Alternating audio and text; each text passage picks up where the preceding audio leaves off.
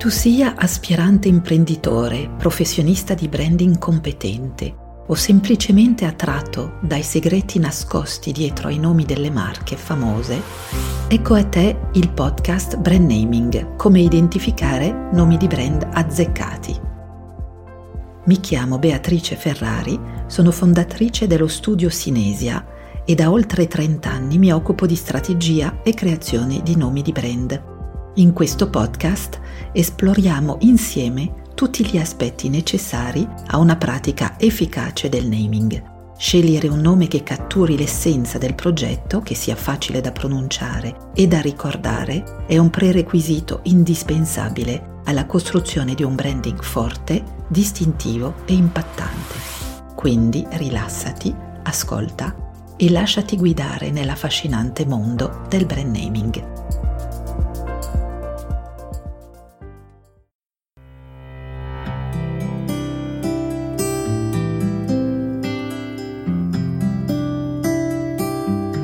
Allora, come mai faccio questo lavoro? Mi sento spesso porre questa domanda. Come mai ho scelto questo lavoro? E questa storia risale a t- tanto tempo fa perché ho scoperto questo lavoro quando ero in primo anno di università e che ho deciso di lavorare mentre studiavo. Avevo circa 25 ore di lezioni in università. A Parigi ero all'Université de Jussieu Paris 7 e mm, studiavo lettere moderne che corrisponde di là allo studio del linguaggio, alla semiotica. Ero figlio d'arte, vuol dire che mio padre lavorava in una multinazionale nel marketing e la comunicazione e anche mia madre in uno studio di ricerche di mercato. In realtà andando a, in ufficio da mio padre avevo preso mm, un annuario delle agenzie di ricerche a Parigi e avevo fatto un mailing, avevo inviato circa una cinquantina di lettere, tra l'altro ero con la mia amica Anci,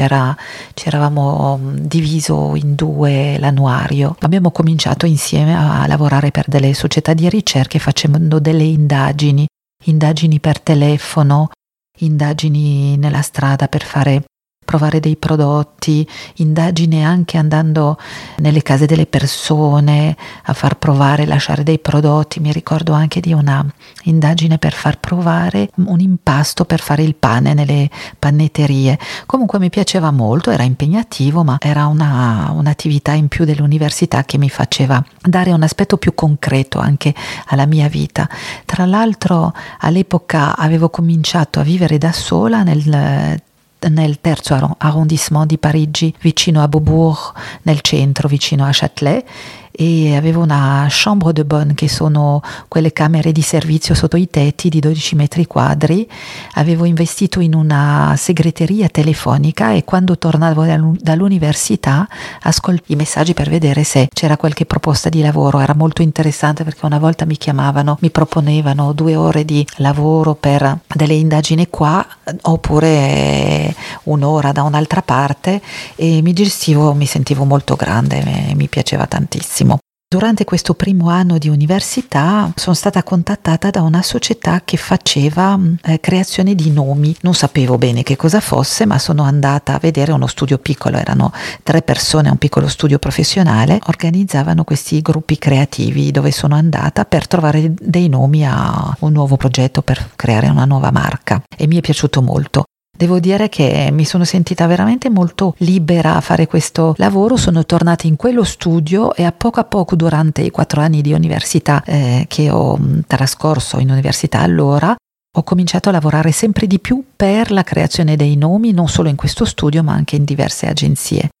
E sono diventata anche, anche molto brava. Mi è piaciuto molto, mi ha entusiasmato, è un qualcosa che mi incuriosivo e che anche mi, veniva piuttosto bene questo lavoro. E quindi mh, mm, ho cominciato a, a, specializzarmi, ho scoperto anche alcuni lati un po' più complicati, di, un po' più complessi di questo lavoro perché non c'era solo la parte creativa, lo, il piccolo studio con il quale ho continuato a collaborare mi ha chiesto dopo degli aiuti anche per i lavori prima e dopo questi gruppi creativi, quindi prima facendo delle ricerche sui consumatori per sapere se erano più attratti da nomi di certi tipi oppure anche il dopo per andare a verificare dopo la creatività la disponibilità dei nomi. Era incredibile scoprire che la maggior parte già dei nomi che noi proponevamo, che venivano fuori in questi gruppi creativi dove eravamo sempre 5, 6, 7 persone, tantissimi dei nomi erano già registrati come marchi e andavamo a guardare questi risultati in elenchi, c'erano degli annuari dei nomi registrati, andavamo uno per uno a andare a guardare se questi nomi potevano essere utilizzati e proposti ai clienti, questi in tanti casi, nei registri dei marchi ci sono delle classi e del, dei registri in funzione dei paesi, vedevamo che tanti nomi erano già registrati. Quindi è una parte un po' più complessa dove ho capito che la creatività era importante in questo lavoro, ma era molto più strutturato, più pensato e più complesso di quello che avrei potuto immaginare. Quindi questo era mm, eh, sì, l'inizio del mio percorso e dopo i quattro anni di università, dopo la laurea, quindi in, posso dire semiotica perché era lettre moderne, ma era orientato sulla semiotica, la linguistica, sono entrata naturalmente in questa piccola società che dopo quattro anni da tre persone era passata già a una decina di persone che lavoravano in quella società e mi sono occupata di gestire la creatività, quindi dopo quattro anni ero entrata come direttore creativo, mi, anche lì mi è piaciuto molto perché a questo punto andavo dai clienti a prendere i brief, andare a fare delle strategie un po' più pensate per creare il nome in, in modo più adeguato, eh, facevo l'animazione dei, dei brainstorming, questi gruppi creativi dedicati ai nomi e andavo anche a presentare il lavoro. Dopo un anno a tempo pieno mi sono sentita stretta e siccome il mio boss che, ave, che, aveva cominciato a aprire delle filiali in Francia e una tra l'altro in Spagna, ero molto molto interessata a prendere più spazio, a andare a conquistare un po' gli altri mercati. Allora avevo studiato inglese e spagnolo come lingua, solo la Spagna era già presa, quindi mi dicevano l'Inghilterra se era possibile, se mi sarebbe piaciuto andare a aprire una filiale in Inghilterra oppure in Italia per le mie origini, ma parlavo molto male l'italiano che non avevo mai studiato, però mh, mm, a questo punto mh, mm, mi sono detto che forse potrei fare delle lezioni. In ogni caso ho proposto al, al mio capo di aprire una filiale a, in Italia perché mi piaceva di più l'idea di andare a sud piuttosto che in Inghilterra dove il, in particolare per il clima non mi attirava per niente. Allora lui ha gettato e da lì mi sono informato su come eh, aprire una filiale, una società, una SRL in Italia. Qui è stato tutto un altro tipo di, di lavoro, una, un lavoro più da imprenditrice, dove mi sono informata, avrei voluto andare a, a Roma, per me l'Italia era Roma, ma tutti mi hanno detto che per un lavoro di questo genere assolutamente no, dovevo andare a Milano. E guardate che caso, in realtà Milano è la mia città di nascita, anche lì per caso sono nata a Milano perché quando avevo sei mesi sono andata via e sono l'unica della mia famiglia a essere nata in Italia. E dopo sono andata in Brasile. Comunque questa è una lunga storia che vi potrò raccontare in un altro momento. Quindi stiamo sul nostro lavoro. Decido di andare in Italia e quindi inizio le lezioni di italiano e anche a preparare un pochino tutto il da fare per aprire una società. Lezione di italiano per un anno alla Cité Universitaire a Parigi, andavo una volta alla settimana e poi tutto quello che c'è da fare per prendere contatto. Avevo un'amica eh, a Milano che mm, studiava il canto lirico. Ovviamente non c'entrava niente, ma è l'unica persona che conoscevo a Milano. Lei veniva da Lussemburgo, tra l'altro, ed è lei, e grazie a lei, che ho conosciuto il notaio e il commercialista che poi hanno partecipato alla creazione di questa società insieme al mio socio che ha investito 51% e io 49% del, del capitale. Ed eccomi qua, arrivata in Italia da sola e sono stata per tre mesi a casa della mia amica cantante lirica per trovare gli uffici, per... comunque lì è stato proprio un'epopea di imprenditrice anche perché avevo un, un accento molto forte all'epoca e devo dire che non è neanche stato facile trovare un ufficio. Alla fine ho trovato un ufficio dove sono stata per più di 16 anni e ho creato la mia prim- prima società dedicata al naming. Sono stata felicissima anche qua, tanto quanto ho cop- scoperto il lavoro, sono stata incantata quando ho cominciato a lavorare a tempo pieno a Parigi, mi ha incantato anche e ancora tanto quanto in Italia. Perché? Perché è stata la scoperta di un paese da qualche parte che mi ha segnato perché mi chiamo Ferrari, quindi Beatrice Ferrari in Francia, Beatrice Ferrari in Italia, le mie origini e anche la mia città di nascita, quindi aveva un senso tutto simbolico e importante.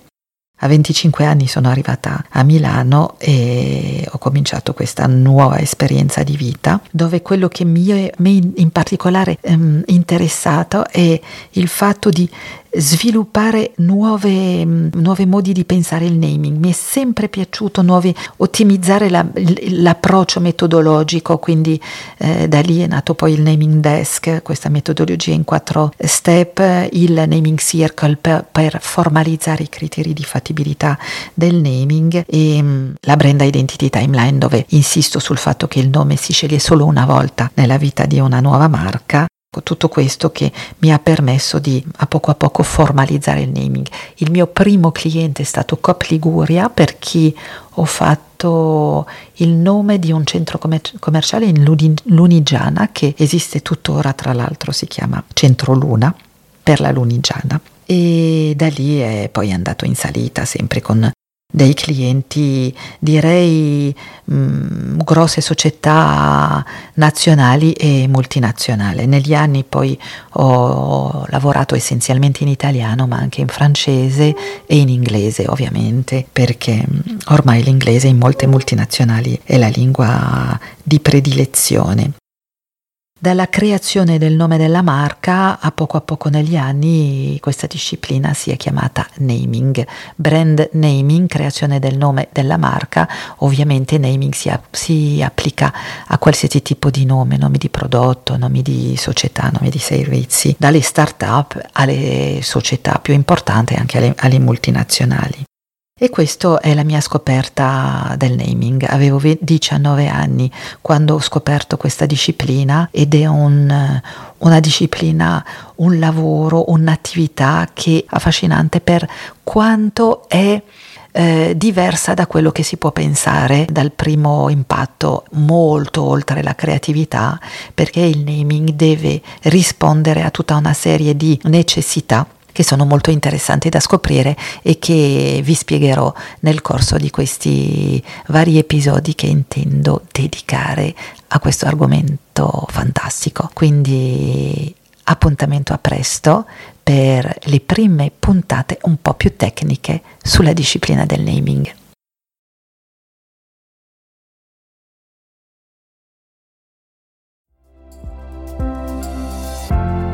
Se hai domande o commenti su questo episodio, non esitare a condividerli con me sui social o sul nostro sito sinesia.com s. Tutti i link sono presenti nella descrizione e ricordati anche di abbonarti per non perdere i prossimi episodi e di mettere 5 stelle su Apple Podcast e Spotify. A presto! Per nuove avventure nel mondo affascinante del naming.